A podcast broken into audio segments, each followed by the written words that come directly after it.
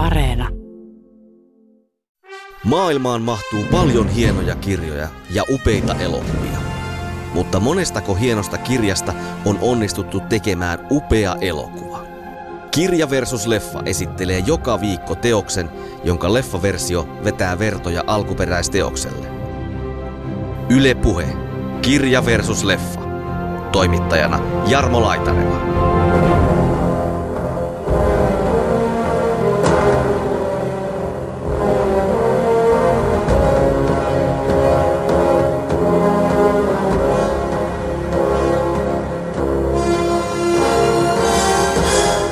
Missä kehossa, kehon osassa se ihmisyys sitten lopulta on, jos kerran on useammasta kehosta riivitty kasaan. En tiedä, mikä se miehen ruumiin fetissointi tässä kohtauksessa, joka muistuttaa tosiaan hieman enemmän niin semmoista naisen synnytyskohtausta hmm. itsessään sitten tarkoittaa. Vaikka jossain nykykauhuelokuvassa käytetään usein käsivarakameraa ja sillä tavalla niin kuin tuotetaan semmoista autenttisuusvaikutelmaa, että meillä on nyt tässä tämä media vempele mukana ja tämä kaikki on oikeasti kuvattu siellä. Haetaan ensin se nykyyleisö sillä niin kuin actionilla mukaan ja sitten aletaan tuomaan vasta klassikkoteoksen teemoja mukaan. Tosi Koppulahan ei ohjannut tätä vuoden 1994, hän tuotti sen, mutta hän ei enää itse halunnut ohjata. Että. Sähkössähän siinä on myös mytologinen taustansa, että jälleen kerran Shelley ammentaa mytologiasta, että kaikissa niin tämmöisissä myyteissä se on usein ylijumalan hallussa, salamat ja ukkonen, että siihen niin sisältyy valtava voima ja kukaan ei ole kertonut, miten pitäisi käyttäytyä ihmisten kanssa, niin hän tulkitsee sen tilanteen niin, että jos heitetään kukanlehtiä ja ne kelluu, jos hän heittää pikkutytön jorpakkoon, niin pikkutyttökin varmaan kelluu. Niin. Ja se on yhtä kaunista kuin ne kukat. Me niin tarvitaan toisiamme peileiksi ja se on tämän hirviön suurin tragedia, että hän ei kerta kaikkiaan kohtaa ketään toista. Kaikki kääntyvät kauhuissaan hänestä pois. Että ehkä tässä on, tarinalla on useita eri näkökulmia ja puolia siitä, kuka on hirviö ja kuka on uhri ja millä tavalla.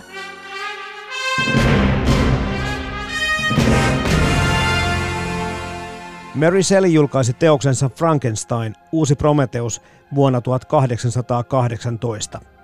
Leikkimielisen kirjoituskilpailun tuloksena syntynyt romaani on tunnustettu jo pitkään goottikauhun perusteokseksi, jota on filmatisoitu ahkerasti. Lukuisten sovitusten jälkeen teoksen palautti juurilleen Kenneth Branagh vuonna 1994. Mary Shellin Frankenstein-elokuvassa hirviön roolissa mekastaa Robert De Niro. Kansaniteoksesta keskustelevat tutkijat Outi Hakola Helsingin yliopistosta ja Maria Laakso Tampereen yliopistosta. Tämä on Kirja vs. Leffa, ohjelmat tarinoiden, myös kauhutarinoiden ystäville.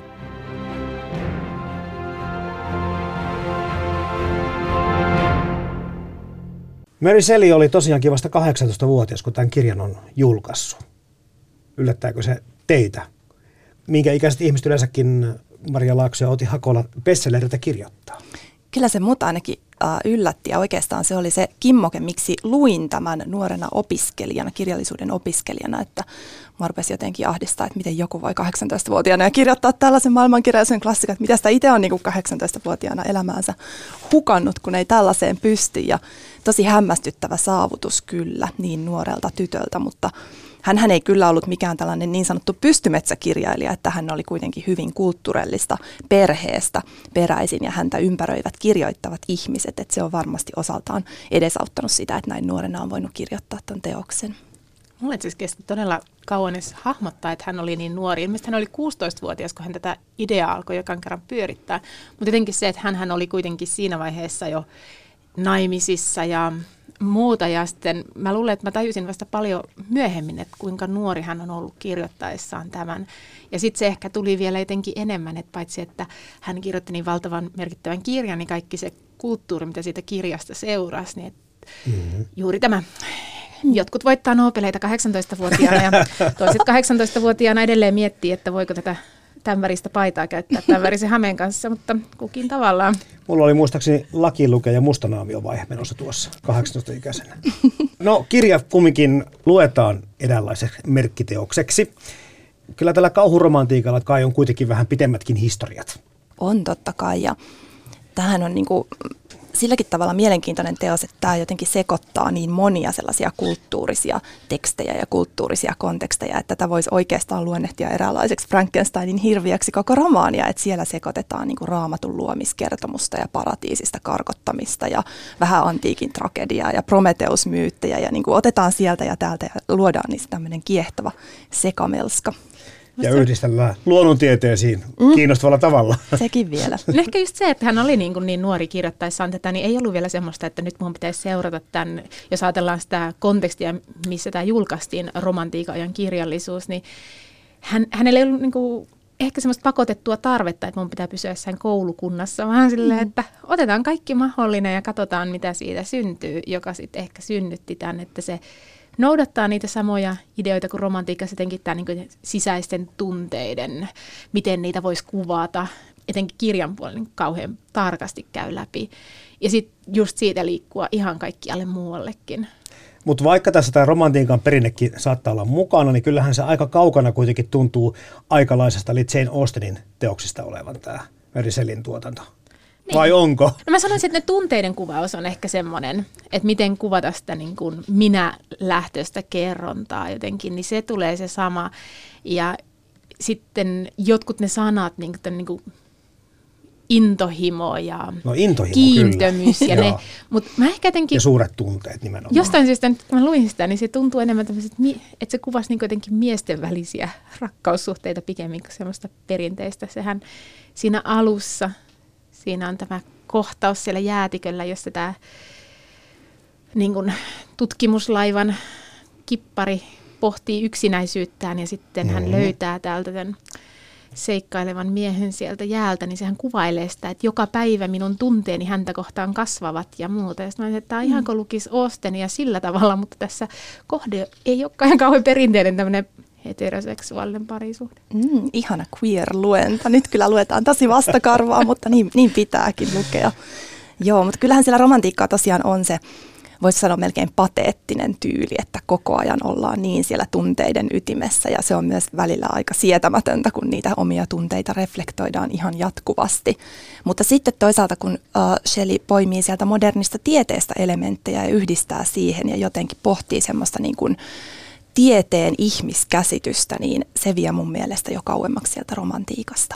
central nervous system and its crowning achievement, the brain, are as complicated and mysterious a set of organs as you are ever likely to encounter. Mr. Frankenstein, the incision is yours.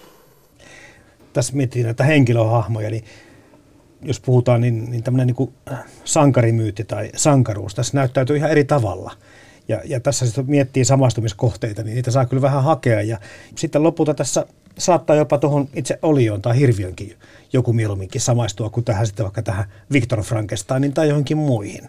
Etenkin nuoruudessa, niin mä en ollenkaan pystynyt samaistumaan tähän niin kuin Viktor mm. Frankensteiniin, vaan se oli se hirviö, jonka kanssa mä jotenkin koin jonkinnäköistä yhteyttä. Itse asiassa nyt vasta uudelleen lukukerralla oli ensimmäinen kerta, kun mä jotenkin koin tämän Viktor Frankensteinin niin kuin kokemuksen tieteen tekemisestä sellaiseksi, että tähän itse asiassa voisi kuvata joitain omiakin kokemuksia. On se kyllä luojan lykke, että me kirjallisuuden tutkijat ja elokuvatutkijat ei voida tehdä mitään näin kammottavia asioita kuin mitä Frankenstein onnistuu tekemään. Ei voi mokata noin pahasti, kun puhastelee ihan onnellisesti vaan kirjojen ja elokuvien kanssa. Mutta kyllä tosiaan Viktor Frankenstein on mun, mun mielestä syvän semmoinen inhimillinen hahmo, että sitä ei voi mm-hmm. luokitella mitenkään hyväksi tai pahaksi, vaan hän niin kuin painiskelee moraalisten kysymysten ja omien intohimojensa välillä. Että hän on kyllä jotenkin myös hyvin moderni ihminen. Mm. Monia tuommoisia ehkä ton aikakaudenkin romaania joutuu vähän aikaa lukemaan, että pääsee siihen maailmaan mukaan. Mutta tämä jäätikkokohtaus, niin se oli niin kiinnostavalla tavalla tehty. Sellaisia tietynlaisia niin kuin ehkä vähän poikakirjallisuuden tai James Bond-aineksia, seikkailullisia elementtejä, että se kyllä tempas yllättävän nopeasti mukaansa. Että mä olin vähän niin kuin hämmentynytkin siitä, että kyllähän tämä lähtikin vauhdilla menemään tämä romaanin lukeminen, että tarvii niin kuin tankata tai opetella tätä asiaa. No siinä ehkä on jotenkin sen yllättävän, niin kuin, mikä tietysti silloin ei ollut vielä mahdollista, mutta sellainen niin jopa elokuvallinen lähtökohta, Joo. että kerrotaan sellainen niin kuin alkukohtaus ennen alkutekstejä. Juuri näin. Ja näkee vielä mielessään, kun siellä menee, mennään jään keskellä tutkimuslaivalla ja on sitten vähän kaikkea erikoista ilmassa ja sitten löytyy joku uusi mielenkiintoinen asia, joka johdattaa tämän sen uuden tieteellisen ja luonnonjärjestystä kyseenalaistavana. Se on melkein mikä tahansa seikkailuelokuva tai skifi-elokuva tai mm-hmm. vastaavat, niin siitä tulee se jotenkin ehkä nykylukijalle helpommin mieleen. En, Shelley ei varmaan ehkä ihan tätä vaikutelmaa hakenut, mutta jotenkin se, mutta mä näen sen itselleni elokuvatutkijani mulla kävi ihan sama, että mä luin sen, mä, että mä unohdin kokonaan, että tässähän Kyllä. on alussa tämä tämmöinen valtava hieno skifi-kohtaus.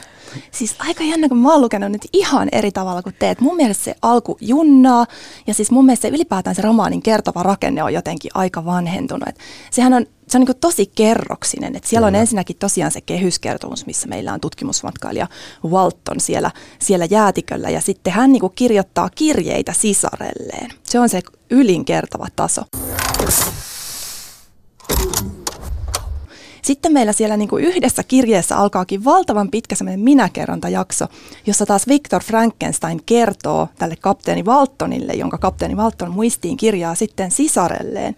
Ja täysin epäuskottavasti siellä Frankensteinin kerronnan sisällä on jopa kirjeitä, joita hän on saanut vaikka Elisabethilta tai isältään, joissa on niin kuin kaikki allekirjoitukset ja muut, jotka on siis suullisesti, hän on ne kirjeet jotenkin ulkomuistista sanellut sille kapteeni Waltonille. Ja sitten vielä siellä Frankensteinin kerronnan sisällähän meillä on se hirviö, joka kertoo monen luvun mittaisen Kyllä, monologin niin omasta elämästään. Ja sitten palataan taas Frankensteinin kerrontaan ja sitten palataan taas sinne niin kuin Waltonin kirjeisiin. Ja mun mielestä on ihan uskomattoman kerroksinen ja kömpelökin rakenne. Mutta se on myös jännä, että ne, mitä niillä kirjeillä niinku haetaan. Et kirjeromaani on kuitenkin 1700-luvulla ollut tosi suosittu muoto, ja kirjeet niinku muotona tuottaa semmoista autenttisuusvaikutelmaa, että tämä kaikki on tapahtunut mm, ihan oikeasti. Että voisi ajatella niin verrata vaikka, vaikka jossain nykykauhuelokuvassa käytetään usein käsivarakameraa ja sillä tavalla niin tuotetaan semmoista autenttisuusvaikutelmaa, että meillä on nyt tässä tämä media vempele mukana ja tämä kaikki on oikeasti kuvattu siellä, niin nämä kirjeet on varmaan aikalaisille tuottanut ihan samanlaista tuntua, että vau, tämä on kaikki ihan totta. kerroksellisuus varmasti haastas nykylukija, joka ensimmäistä kertaa kirjaan tarttuu, että tämä ei olekaan ihan niin helppo nieltävä. Mutta ehkä tämä nyt liittyy tähän uusinta lukukertaan. Tämähän jotenkin kulki tosi hyvin, että en tiedä. Ehkä se myös uusinta lukukerralla musta tuntuu, että siitä sai enemmän siitä kehyskertomuksesta irti, Varmaan. koska se niin kuin pohjustaa siellä niitä teemoja. Tässä ollaan Ta- suuren mysteerin etsimässä uutta tietoa, kun hän, mm-hmm. hän on siellä niin kuin ikään kuin tutkimusmatkailijana kartottamassa pohjoisnapaa ja muuta tällaista se Valton, että se niinku ikään kuin kertoo, ja sitten hän kuvailee sitä, että kuinka yksinäistä täällä on, kun ei ole ketään, kenen kanssa keskustella, että pitäisikö jostain luoda tai saada keskustelukumppaneita. Nyt vasta kun luki sen uudestaan ja tiesi jo ne teemat, mitä siellä Frankensteinin kertomuksessa sitten myöhemmin tulee esille, niin musta tuntuu, että ne niin ekaa kertaa avautui myös, että sehän itse asiassa kaikki kysymykset pohjustetaan niiden yksittäisten pienten huomioiden aikana jo tosi nopeassa tahdissa siinä alkuvaiheessa. Kyllä. Tämähän on niin kuin hybriskertomus, että tämä koko romaani äh, käsittelee ihmisen hybristä, eli tämmöistä niin pyrkimystä johonkin itseään suurempaan. Ja se kapteeni Walton on ihan samanlaisen hybriksen vallassa kuin, kuin Victor Frankensteinkin, mutta se on oikeastaan se lohtu tässä romaanissa myös, että Viktor Frankensteinin äh, tarina siitä, että mihin se kauhi, kauhistuttava hybris voi johtaa, niin se voi vielä pelastaa kapteeni Waltonin. Ja se hän, pelastaakin. Se pelastaakin. hän luopuu sitten sitä tutkimusmatkasta. Kyllä, kyllä. Henry Clerval, by the way, and I'm completely crazy. Victor Frankenstein. No 1994 tästä alun perin 1818 julkaistusta kirjasta tehtiin sitten elokuva, mistä seuraavaksi keskustellaan alkukuvauksesta lähtien, jos puhun tuossa, että hyvin veti se jäätikkökohtaus, niin kyllä toi elokuvakin alkaa niin kuin samalla tavalla ja ikään kuin samanlaisella tämmöisellä Bond-maisella toiminnalla, että vasta se tarina alkaa vasta niin kuin vähän myöhemmin. Kyllä, hyvin semmoinen action-aloitus mm, ja kyllä. siinä ei ole mitään turhia kirjeitä kirjoitella kenellekään. Mutta sen ymmärtää taas toisaalta, kun se on niin paljon toimintaa. uudempi, että Totta tässä kai, ajassa niin kuin, näin toimitaan. Joo, elokuvassa ehdottomasti sopii ainakin tällaisella niin nykyelokuvan kerronnan kaavalla selkeästi paremmin. Tämä on itse asiassa rinnakkainen teo sille, tämä on niin Koppolan tuottama elokuva, tämä vuoden 1994 versio. Ja hän, hän teki siitä sen rinnakkaisen version niin Trakulasta tämmöisen ikään kuin uudelleen tehty versio kirjailijan näkökulmasta. Mutta siinäkin hän teki ihan täsmälleen samaan, että se aloitettiin valtavalla niin taistelukohtauksella, mitä siinä itse niin kirjassa ei ollut ollenkaan. Mm. Ja tässä hän toteuttaa sen täsmälleen saman, että haetaan ensin se nykyyleisö sillä niin kuin actionilla mukaan, ja sitten aletaan tuomaan vasta klassikkoteoksen teemoja mukaan. Tosi Koppulahan ei ohjannut tätä vuoden 1994, hän tuotti sen, mutta hän ei enää itse halunnut ohjata, että siihen palkattiin sitten. Mutta siis tämä Bram Stokerin Dracula ja Mary Shellin Frankenstein, ikään kuin nämä vertautuu vähän niin kuin toisiinsa. Joo, mm. mutta hyvin vapaalla otteella. Et vaikka tätä, tiedän, että tätä 94 vuoden Frankenstein-elokuvaa pidetään, että olisi hirmu uskollinen sille niin, kirjalle. eihän se ole. Mutta ei se ole mun mielestä ollenkaan uskollinen. Mun niin. se on niin kuin täysin tehty semmoinen niin kuin näyttävä visuaalinen pläjäys, jolla yritetään saada niin kuin elokuvakatsojat kiinnostumaan klassisista teemoista. Mm-hmm. Mutta ei sillä mun mielestä sen kirjan uskollisuuden kannalta ole hirveästi tekemistä. Mutta mun mielestä ei tarvikaan. Mielestä elokuvan pitäisi Totta. pystyä puhuttelemaan yleisöään omilla keinoillaan. Mutta henki. Itse niin olin sitä mieltä, että se henki kuitenkin välittyy, mutta, mm. mutta se, että tota, motivaatiot ja muut on kyllä eri näillä toimijoilla.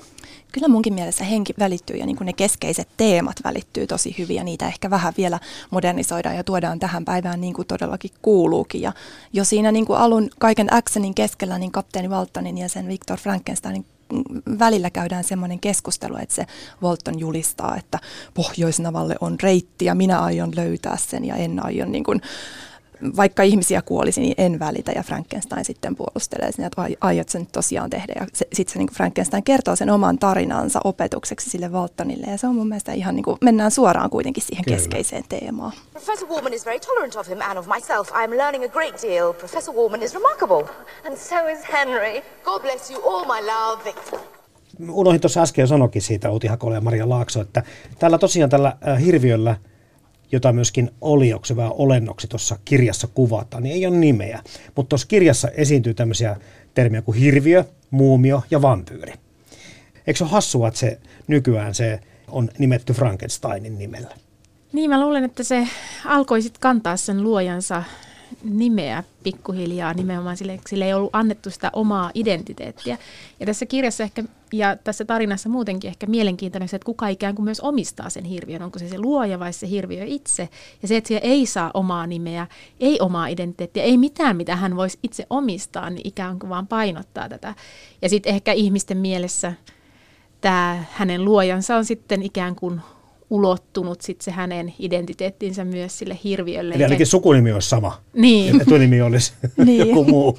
mä itse kysyin mun yhdellä kurssilla opiskelijoiltani, että, että mitä he ajattelee tästä Frankensteinista ja yli puolet kurssin opiskelijoista ei tiennyt, että Frankenstein on sen tieteilijän nimi. He luuli kaikki, että se on sen hirviön Tätä nimi. just. Tämä Kyllä. on aika yleinen. Mutta ehkä tässä niin kun ne, jotka tähän haksahtavat, niin ovatkin oikeastaan viisaampia kuin tietävät, koska voidaan myös tulkita, että hirviö on Frankensteinin minuuden ulottuvuus, mm-hmm. tai että hän jotenkin kahdentuu siinä hirviössä, että siinä mielessä ihan ok kutsua häntäkin Frankensteiniksi.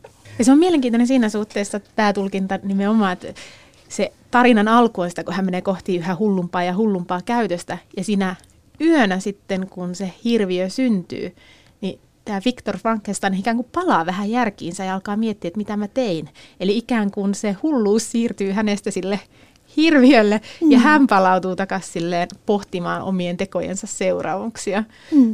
Mitäs mieltä näistä castingista ja roolisuorituksista olette?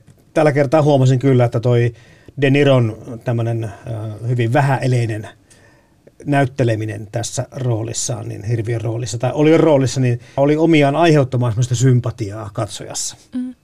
Ja mielestäni Robert De Niro ehdottomasti kantaa tätä mm. elokuvaa, että se hänen tapa tuoda siihen se ulottuvuus, että ehkä tässä on, tarinalla on useita eri näkökulmia ja puolia siitä, kuka on hirviö ja kuka on uhri ja millä tavalla. Ainoastaan ehkä siinä, että se Niron vähäileisyys on mielestäni jotenkin kauhean kaunista. Ja kummallisesti siellä on se yksi kohtaus välissä, joka, jossa hän tämän legendaarisen niin kuin mökkikohtauksessa, missä hänet yhteisö sulkee ulkopuolelle ja ajaa hänet ulos sieltä ja sitten hän tulee sieltä ja vähäileisyys lopahtaa, kun hän vannoo kostoa kauhean intohimoisesti. Et mun mielestä siinä jotenkin se, se vähän poikkes, rikkoo kyllä, sitä, kyllä. sitä niin kuin ulkopuolisuuden kokemusta. I am so very ugly. And they are so very beautiful. Näistä muista näyttelijöistä, niin en ollut ehkä heidän suorituksensa ihan yhtä tyytyväinen kuin tähän Niroon. Niin, samaa mieltä, että Niro on kyllä ihan Niin, tässä on ohjaaja itse pääroolissa, mutta tämä taitaa olla näille Branaghin elokuville vähän tyypillistä, että hän, hän mielellään sijoittaa sitten itsensä myöskin sitten elokuvissa näyttelijäksi ja mielellään myöskin päärooli usein. Joo, ja en tiedä kannattaisiko. Niin, Mutta, etenkin se kohtaus tässä elokuvassa, jossa tämä hirviö herätetään henkiin, niin on näyttäytyy ainakin mulle ihan naurettavana, että siinä tämä Kenneth Branagh itse on ilman paitaa syystä X. Ei ollenkaan selitä, minkä takia hänen täytyy kekkuloida ilman paitaa siinä luomiskohtauksessa. Ja sitten niin siinä vaiheessa hän on juuri, tai Frankenstein, hänen hahmonsa on niin kuin viikkotolkulla tehnyt maanisesti työtä ja on näännyttänyt itsensä ja siellä, siellä on koleraepidemia siellä kaupungissa, mutta silti se on niin kuin ihan mielettömässä kondiksessa siinä, että sen vatsalihaksiin koko ajan siinä zoomaillaan ja se on jotenkin tosi epäuskottava kohtaus siinä mielessä, että paita päälle. Ja muutenkin se limassaan tuota sitä hirviötä pyörittelee vähän painiksen, se meinaa mennä sitten, kun hän sitä yrittää nostaa ja, ja jotenkin herätellä niin kuin henki. Niin se oli niin kuin omituinen kohtaus, että mitä ihmettä tällä tapahtuu. Mm. Se on hyvin erikoinen kohtaus. Tietenkin se on tosi vaikea myös toteuttaa se kohtaus. Se on monella tapaa elokuvahistoriassa Mutta se on vähän koominen toteutettu. myöskin. Se on vähän koominen, joo. Se pyrkii joo. jopa hymyilyttämään ja Niin. niin. naurattaa. mutta sehän on näille Frankenstein-tarinoille vähän silleen, että siinä kirjassahan itse asiassa ei kerrota Ei kerrotakaan. sitä, että miten se toteutettiin. Mm. Jokainen elokuva, kuitenkin se hirviön synty on sillä tavalla olennainen, että jos elokuva hyppäisi sen yli ja sitten yhtäkkiä se hirviö vaan ilmestyisi jostain, niin se olisi se ei niin kuitenkin sovisi siihen elokuvan kulminaatiorakenteeseen Niin. samalla tavalla. Se on se kliimaksi, jonka kaikki haluaa nähdä. Sen takia se katsotaan se elokuva tai luetaan se, että se on niin hätkähdyttävä se hetki. Jokainen elokuva on sitä joutunut itse vähän rakentaa ja nehän käyttää ihan erilaisia ratkaisuja lähes kaikki, että miten se itse luomiskohtaus, miten siihen tuotetaan se sähkö ja kaikkea muuta. Ja tässä on tosiaan menty tämmöiseen kummalliseen, en tiedä mikä se miehen ruumiin fetissointi tässä kohtauksessa, joka muistuttaa tosiaan hieman enemmän niin semmoista naisen synnytyskohtausta Mm. itsessään sitten tarkoittaa.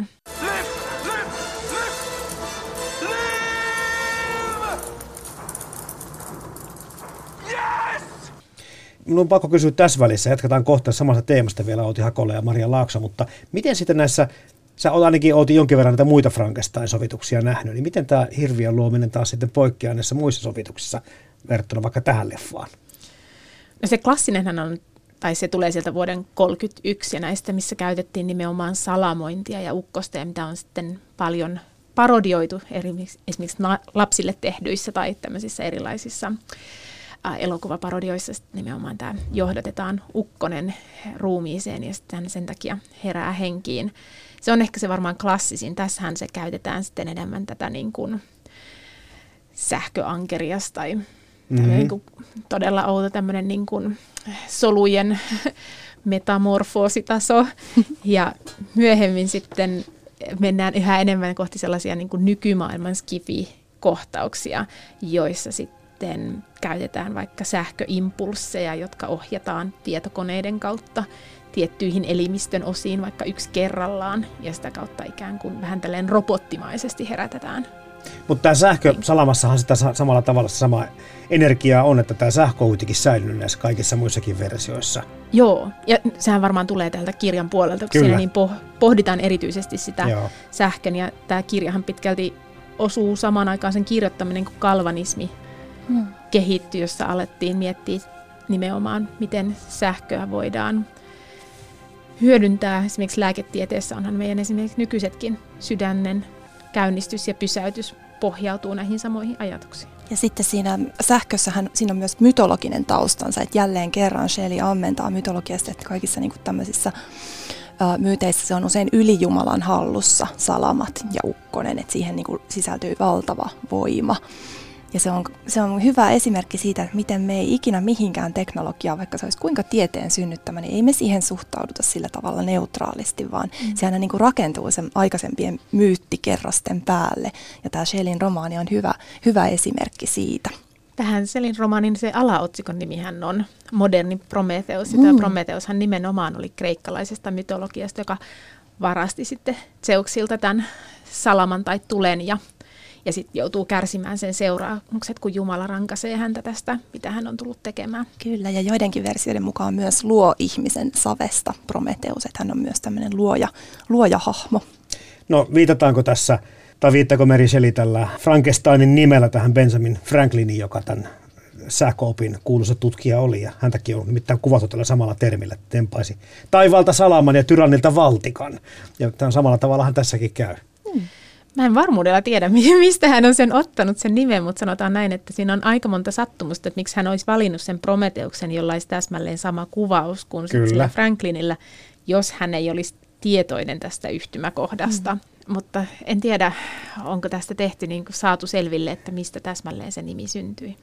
Siinä elokuvassahan muuten on hauska kohtaus, missä tuodaan yksi ihan uusi interteksti, mitä ei ole romaanissa, kun ne on siinä jossain vaiheessa nummella, siellä on Elisabeth ja siellä on Victor ja niiden tota, palvelija. Ja sitten sinne tulee ukkonen niiden päälle ja Victor rakentaa jonkinlaisen ukkosen johdattimen, jotta se pelastaisi ne muut, muut uh, siltä salaman iskulta. Ja sitten ne kuitenkin sitten, se salama iskee, mutta he saa jotenkin sitä sähköä niin kuin käsiinsä ja vaatteisiinsa ja heidän välillään ritisee se sähkö. Ja siinä on semmoinen hassu kohtaus, jossa Victor Frankensteinin ja tämän Elisabetin, hänen rakastettunsa ja siskonsa, äh, sormet koskettavat toisiaan ja siinä välillä räsähtää semmoinen pieni salama.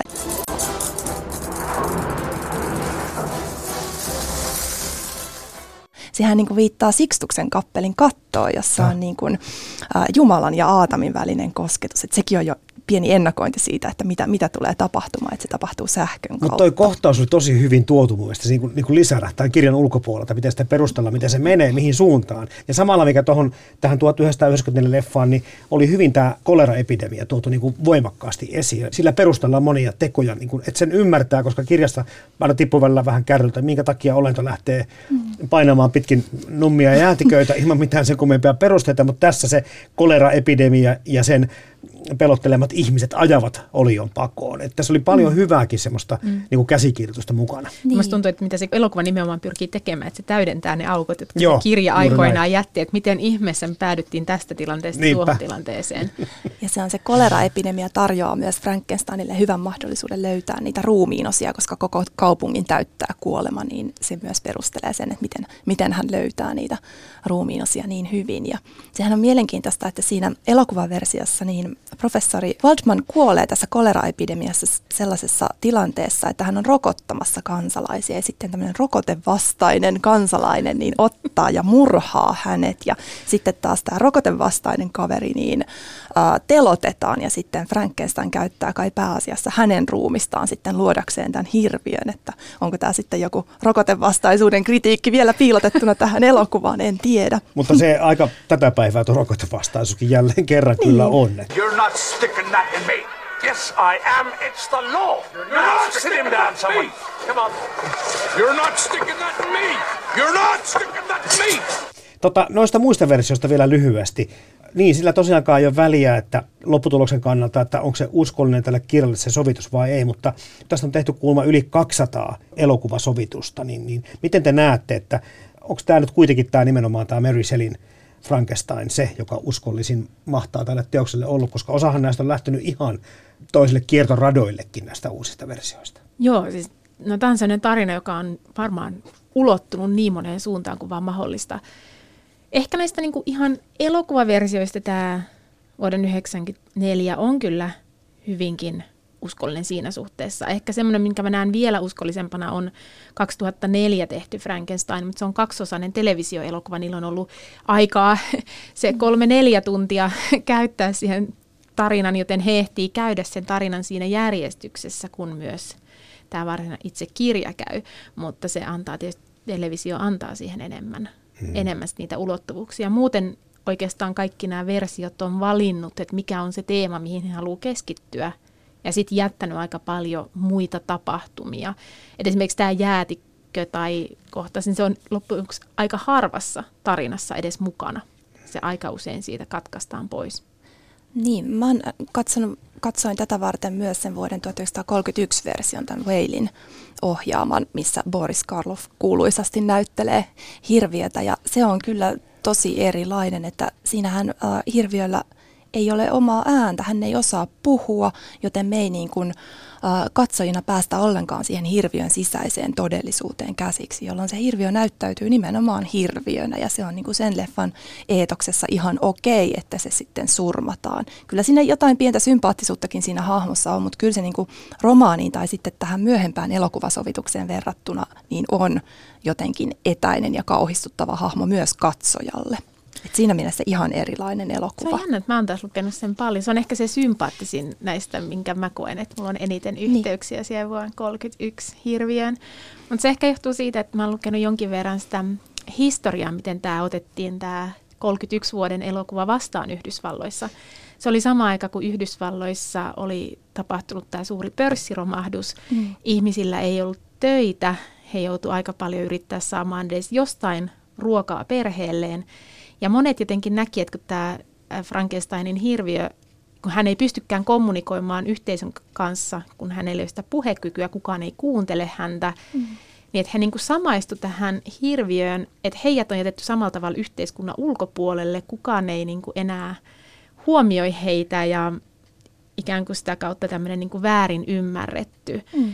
joka johtaa sitten sen masennukseen ja ehkä musta yhteiskunnan pitääkin päästä eroon ajatteluun. Mm. Et monelle niille se oli ehkä se samaistuttavin hahmo. Joten kun mä olin lukenut ennen nämä kaikki teoriat Joo. ja historiat, kun mä katsoin sen, Joo. niin mä näen esimerkiksi siinä sen kohtauksen, missä se yrittää luoda suhteen pikkutytön kanssa. Mm, ja heittää sen lopulta sinne jorpakkoon niin. vahingossa. Niin. Ja se tavallaan ikään kuin vaan opettelee niin. siitä sitä sosiaalista kanssakäymistä, kun se on hylännyt se hänen luojansa hänet ja niin. kukaan ei ole kertonut, miten pitäisi käyttäytyä ihmisten kanssa, niin hän tulkitsee sen tilanteen niin, että jos heitetään kukalehtiä ja ne kelluu, jos hän heittää pikkutytön jorpakkoon, niin pikkutyttökin varmaan kelluu. Niin. Ja se on yhtä kaunista kuin ne kukat.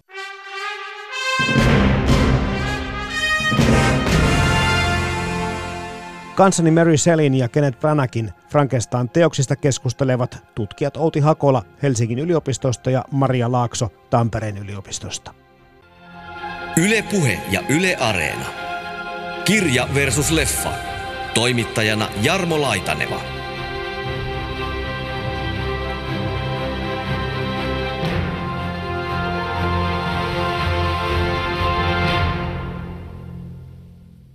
Hei, no mikä se järjestys teillä sitten Maria Laakso ja Outi Hakula on ollut, kun mietitte sitä, että milloin te ensimmäisen kerran itse törmännyt Frankenstein, niin oliko se elokuva vai oliko se kirja vai? No mä yritin kovasti miettiä tätä, tätä varten, miten se on oikeastaan mennyt, missä vaiheessa on tullut tietoiseksi tästä hahmosta. Ja ei mitenkään pysty paikantamaan sitä, että kun se tulee populaarikulttuurista niin monesta suunnasta, että sarjakuvista ja ties mistä piirretyistä, se on tosiaan jännä, että se on myös lastenkulttuurissa tämä hirviön hahmo, että en osaa sanoa, että milloin olen tullut siitä tietoiseksi, mutta mulle kirja oli kyllä sitten ensimmäinen ensimmäinen kokonainen Frankenstein, jonka, jonka luin ja sen tosiaan sitten yliopisto-opintojen alkuvaiheessa. No, pystytkö palauttamaan meitä siihen hetkeen, että mitkä oli tunnelmat silloin? Olin, olin vaikuttunut kyllä. Kyllä tietenkin huvittikin vähän se tyyli, että jollakin tapaa toi on vanhentunut, vanhentunut monella tapaa toi romaani, mutta kyllä se imi mukaansa ja olin vaikuttunut siitä, että miten jotakin näin näin niin kuin rikasta voi luoda. Ja just se, että noin nuori kirjailijatar on sen luonut. Et mä luulen, että se on tehnyt just Frankensteinista niin kestävän, että se aukeaa niin moneen suuntaan, että siihen voi lukea vaikka mitä ja siitä voidaan tehdä näitä uusia ja uusia versioita. Et se on sillä tavalla tosi kestävä teos. Joo. Kumpi Outilla? Tai kummatko ensin leffat vai kirja? Mä ikään yritin miettiä sitä ja sitten mä tulin siihen lopputulokseen, että mä oon itse varmaan ensin nähnyt näitä niin kuin parodia-elokuvaversioita, kuten tämä Apot ja Kostellon versio Frankensteinista. Joskus niin kuin äh, lapsuudessa katsonut niitä televisiosta. Mutta se, että miten, ei silloin ehkä en muista ajatellen, että niin kuin ikään kuin edustaa tätä Mary Shellin Frankenstein-kertomusta, vaan se oli ehkä pikemminkin, että se hahmo tuli tutuksi. Samoin sitten on yliopisto-opintojen alkuvaiheessa osana opintoja lukenut ensimmäistä kertaa – tämän Frankensteinin. Ja sitten sen jälkeen siirtynyt vahvasti sit sinne elokuvien pariin, kun aloinkin keskittymään opinnoissa elokuviin. Ja silloin erityisesti tämä vuoden 1931 uh, Whalin Frankenstein oli sitten se, joka ehkä oli mulle se, se pääteos, mitä olen eniten katsonut. A friend. Friend. Companion. A female.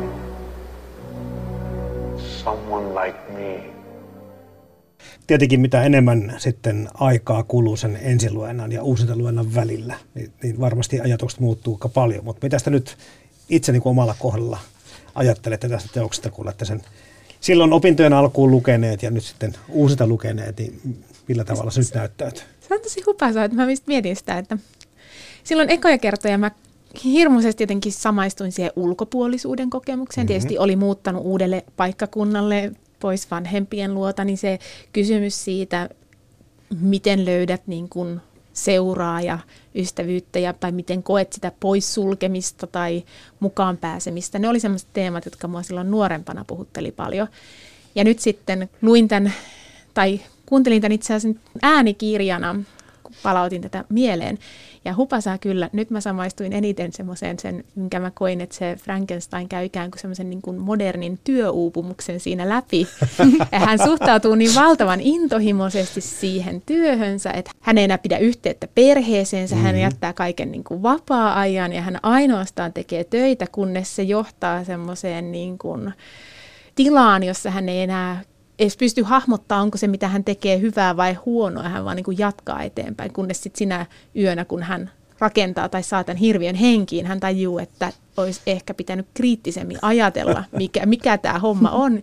Ja sitten hän alkaa palauttaa niitä suhteita ystävinsä. Mä näin tämän, että muistuttaa hyvin paljon sellaista, tuleeko käytettyä niin kuin prioriteetit elämässä ihan niin kuin aina oikein, että en tiedä aikuisen ja nykyisen työelämän paineissa, niin jotenkin tämä romaani puhutteli mua ihan eri syistä. Ihana kertomus. Toisaalta, toisaalta eihän se kyllä niin kuin, ainakaan mitään perinteistä työtä ole, koska äh, Victor toteuttaa omia intohimojaan ja hän, hän ei ole kenenkään niin kuin alaisena, että häntä ei kukaan ole määrännyt siihen työhön päinvastoin kaikki. Mutta vähän kuitenkin yliopiston valtuuttamana, eikö niin? No vähän joo, ja kyllähän niin. meidän tutkijoiden työ vähän on semmoista, niin kuin oma kunnianhimo ja oma kiinnostus sinne vie eteenpäin, että tässä mielessä joo, kiinnostava, kiinnostava tulkinta ehdottomasti asti. Mutta kyllä mä muistan, että mä silloin itsekin samaistuin eniten siihen hirviöön ja ehkä kuitenkin edelleen samaistun. Se on ihan hirvittävän liikuttava kohtaus, kun hän alkaa opetella sitä ihmisyyttä tarkkailemalla vajasta käsin erään perheen elämää ja jotenkin tekisi aina mieli lopettaa lukeminen tai leffan katsominen siihen hetkeen, että se on jotenkin, jotenkin niin surullinen juttu, että hänelle sitten käy huonosti. You will honor your promise to me. I will not. Go and kill me now. That is mild compared to what will come. If you deny me my wedding night, I will be with you on yours.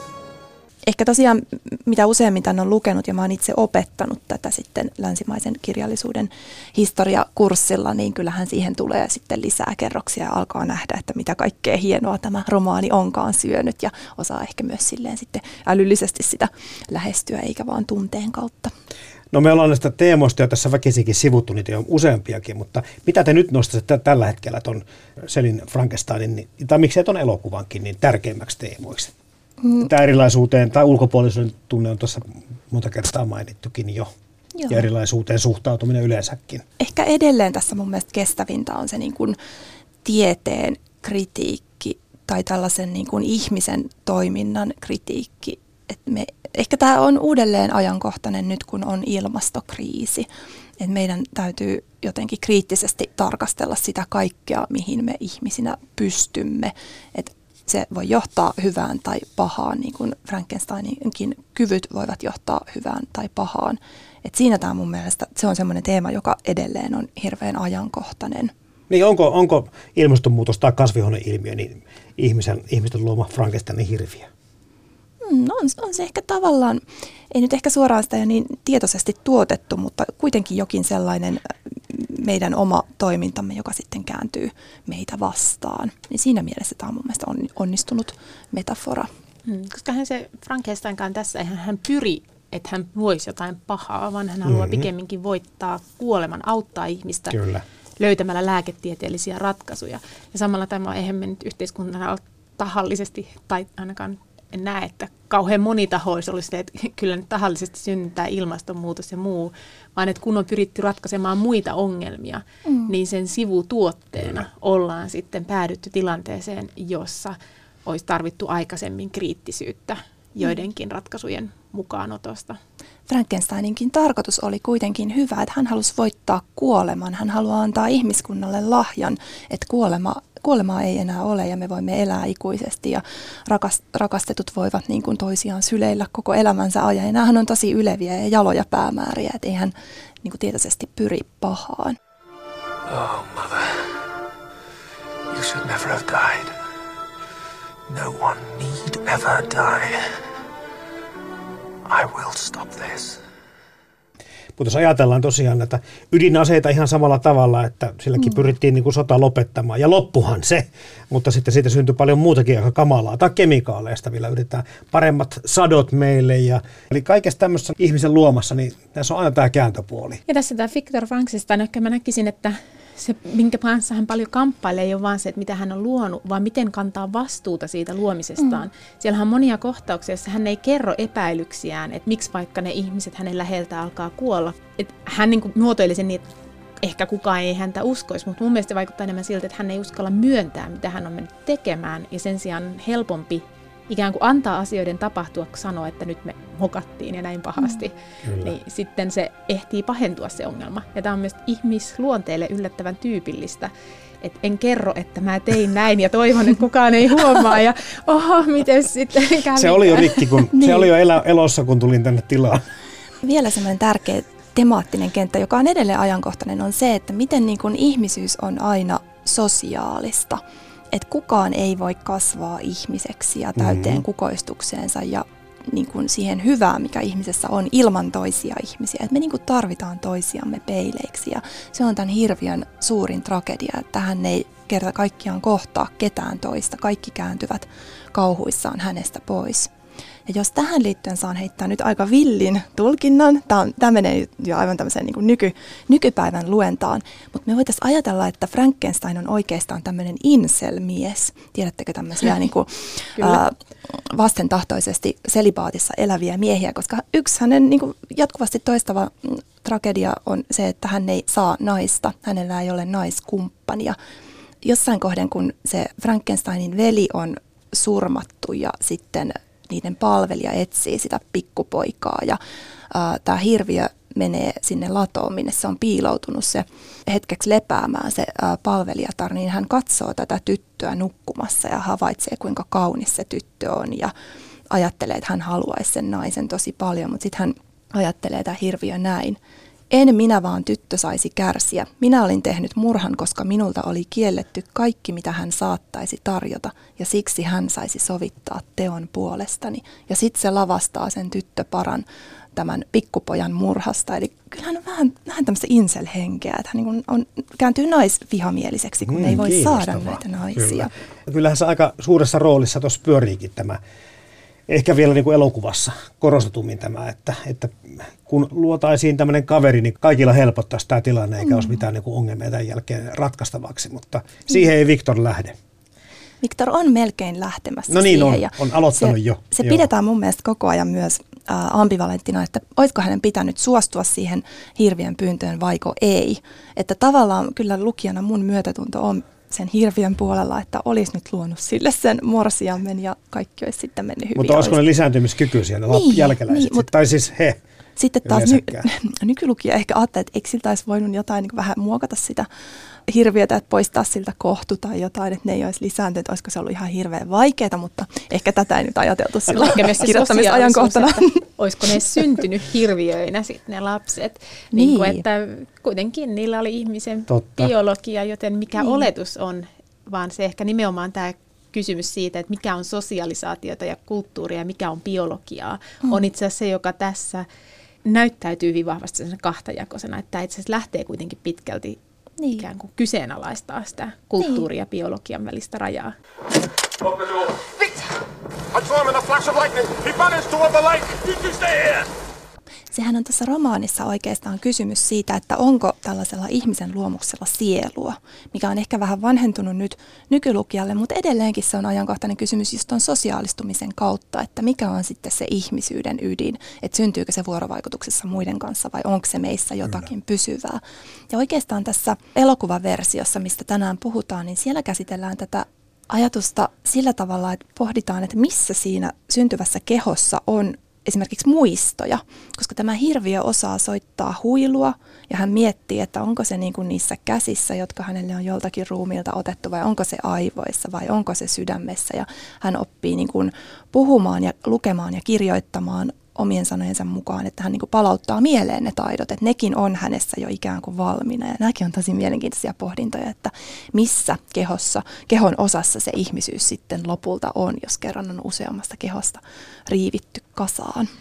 Ja tämä nostaa nimenomaan yhden mielenkiintoisen teeman esille, joka on pikemminkin, miten tämä Frankensteinin tarina on käytetty. Monet, niin tämmöiset, joilla on tehty elinsiirtoja, niin heidän erilaisissa tukiryhmissä tai muissa on käytetty Frankenstein kertomuksia apuna kuvaamaan sitä kokemusta. Ja monet näistä on kokenut, että se ajatus nimenomaan siitä, että mulla onkin joku kehon osa, joka on jonkun toisen ihmisen tai sitten keinotekoisesti luotu, niin tuoko se toisen ihmisen osa, onko se osa minua vai tuoko se jotain siitä toisen ihmisen olemuksesta ja sisimmästä. Ja sitten ne kamppailee niiden kokemusten kannalta, että olenko mä kokonainen, onko mussa jo useampi identiteetti kuin vain yksi missä suhteessa mun pitäisi olla, jos mulla on vaikka jonkun toisen sydän, huomioida myös vaikka hänen tekemiään harrastuksia ja olenko kokonainen ihminen. Ja itse asiassa nämä samat kysymykset, mitä nämä on kokenut tunteneensa sitten niiden leikkausten jälkeen, on mielenkiintoisesti niitä, mitä se Frankensteinin hirviö käy läpi. Hmm. Ja sen takia, että tätä on paljon käytetty sit ikään kuin keskustelun avauksena tätä teosta heidän parissaan. Nykyskifissä paljon viitetään tämmöistä ihmisten kaltaisia robotteja tai androidien tunneelämää. Tässä on vähän niin kuin samasta kanssa myöskin kyse. Eli tällä tavalla ajateltuna moderni skifi on vähän niin kuin tässä tietyssä suhteessa tähän Frankensteinin. Joo. Ja tästä itse asiassa moderni skifi-versio tästä Frankensteinista tehtiin vasta 2015 muutama vuosi sitten, jossa nimenomaan tämä oli kokonaan keinotekoisesti luotu ja kasvatettu, että ei suinkaan haettu niin kuin ihmisten, eli yhdistetty eri niin kuin ihmisten osista. Ja siinä se kysymys on ehkä pikemminkin se, että kuka sen omistaa. Et kun se on keinotekoisesti luotu, niin onko sillä oikeutta omaan olemassaoloon vai onko se yhtiön omistusta, mikä tuo sen tähän tämmöiseen niin moderniin yhteiskuntaan, että kuka, mm.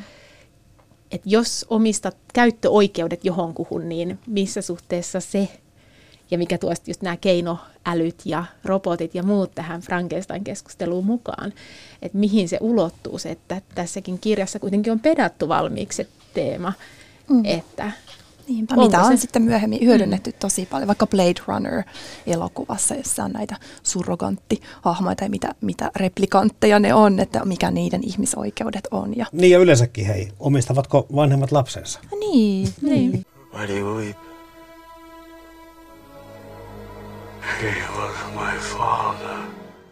No tätä juttua on myöskin tulkittu tästä äh, Dr. Jekyll ja Mr. Hyde näkökulmasta. Eli tässä voidaan ajatella myöskin sitä, että, että tämä hirviö, minkä Victor Frankenstein luo, on sitten se hänen pimeä puolensa. Kelpo tulkinta sekin. Hmm. Ja tämä oli romantiikkaa kiinnostava aihelma, kyllä tämmöinen niin ihmisen jakautuminen, että ihmisellä voi olla yöpuoli ja sitten se päiväpuoli. Että kyllä mun mielestä Frankensteiniakin näin, näin voidaan tulkita. Sitten myöhemmin 1900-luvun alussa meille tulee psykoanalyysi, joka niin kuin, luo tämmöisen tieteellisen selityksen sille, että miten meillä on päiväminä ja yöminä. Että meillä on se salainen viettikerros, joka siellä jyllää. Että kyllä mun mielestä niin kuin, psykoanalyysi on sillä tavalla jotenkin tämän romantiikan tuote, että tavallaan nämä teemat on ollut jo fiktiossa niin paljon esillä. Mitä tätä psykoanalyysiä tästä teoksesta voisi sanoa? Eiköhän tätä sitä äitisuhteesta vai, vai isä?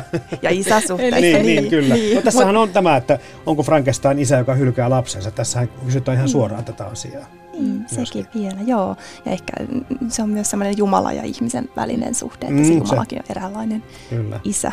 Tämä oli jo tässä peräänkuuluttaa muistaakseni pari kolmekin kertaa sitä, että vasta kärsimys teki minusta julman. Eli hän oli luodessa, vaikka se on sitten saattanut saada jossakin versiossa ikään kuin rikollisen aivot, mutta joka tapauksessa lähtökohtaisesti tätä, hän on niin kuin hyvä, jos tätä tämmöistä määritelmää voidaan käyttää ja, ja ihmisten puolella ja haluaa sosiaalisiin suhteisiin ja, ja haluaisi tuntea tunteita ja hyväksyntää ja kaikkea muuta, mutta sitten tosiaan, kun häntä niin julmasti koko ajan joka puolelta kohdellaan, vasta se mm. tekee sitten hänestä sitten sen kärsimyksen kautta tappajan tai murhaajan. Ja se on myös mielenkiintoista, että miten se oppii itsekseen lukemaan siellä vajassa. Ja sitten sillä on niinku kolme maailman kirjallisuuden tämmöistä klassikkoa. Sattu löytymään sieltä jostain metsästä, mistä ne nyt löytyikin. Että siellä on Miltonin kadotettu paratiisi ja siellä on Plutarkoksen elämäkertoja ja sitten siellä on Goethen nuoren Werterin kärsimykset.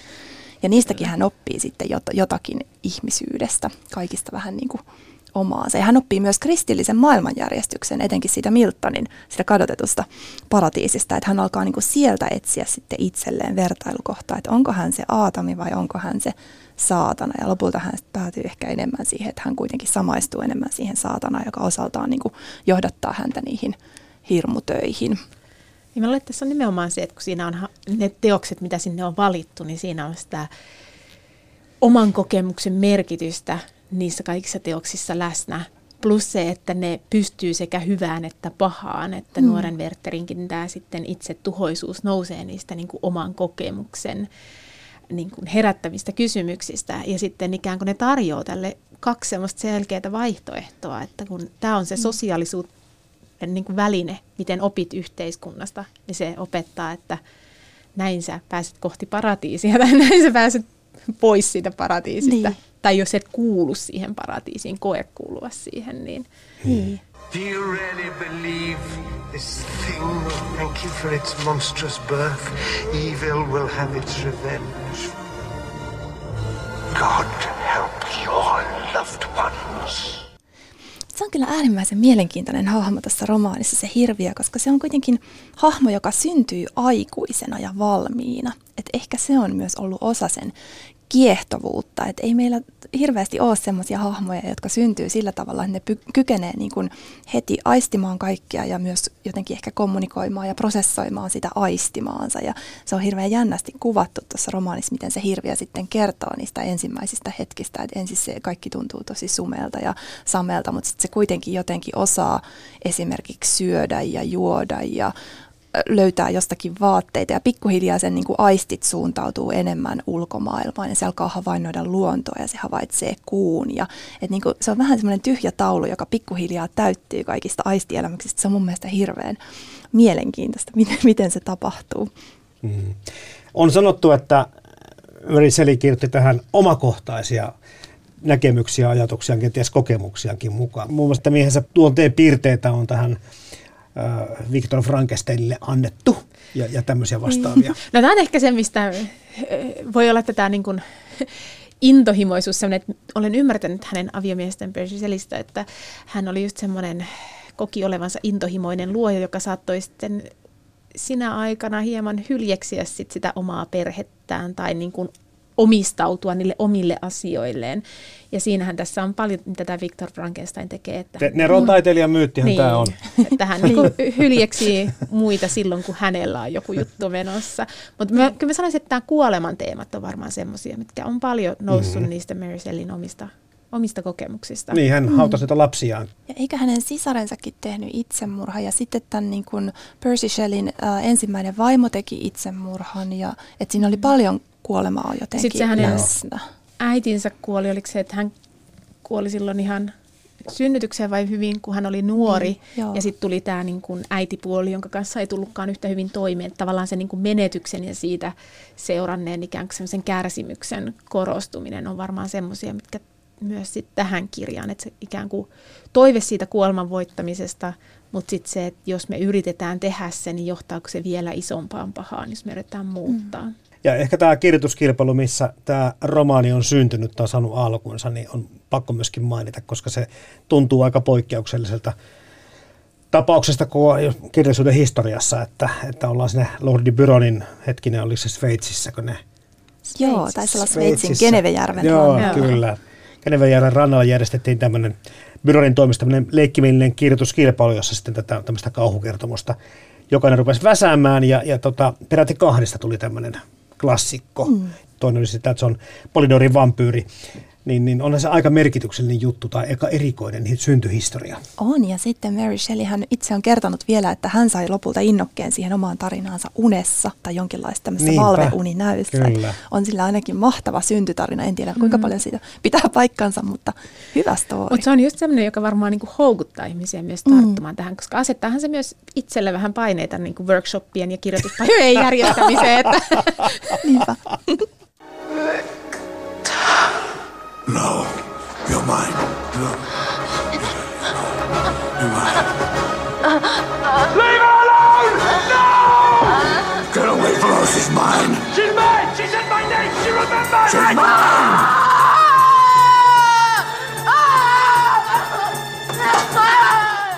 Kirja 1818 tehty. Tässä on nyt sitten jo muutama sata vuotta vierähtänyt ja vieläkin kirjaa näköjään luetaan. Minkälaista tulevaisuutta Maria Laakso, Outi Hakola tälle kirjalle uskallatte kaavailla? Valoisaa tulevaisuutta varmasti, että tosiaan niin kuin tässä meidän keskustelussakin on käynyt ilmi, niin tässä riittää ammennettavaa myös niin kuin nyky, nykyihmisen maailmaan. Että kyllä tämä on, tämä on temaattisesti niin rikas teos, että näkisin, että tämä jatkaa, jatkaa klassikkona tulevaisuudessakin.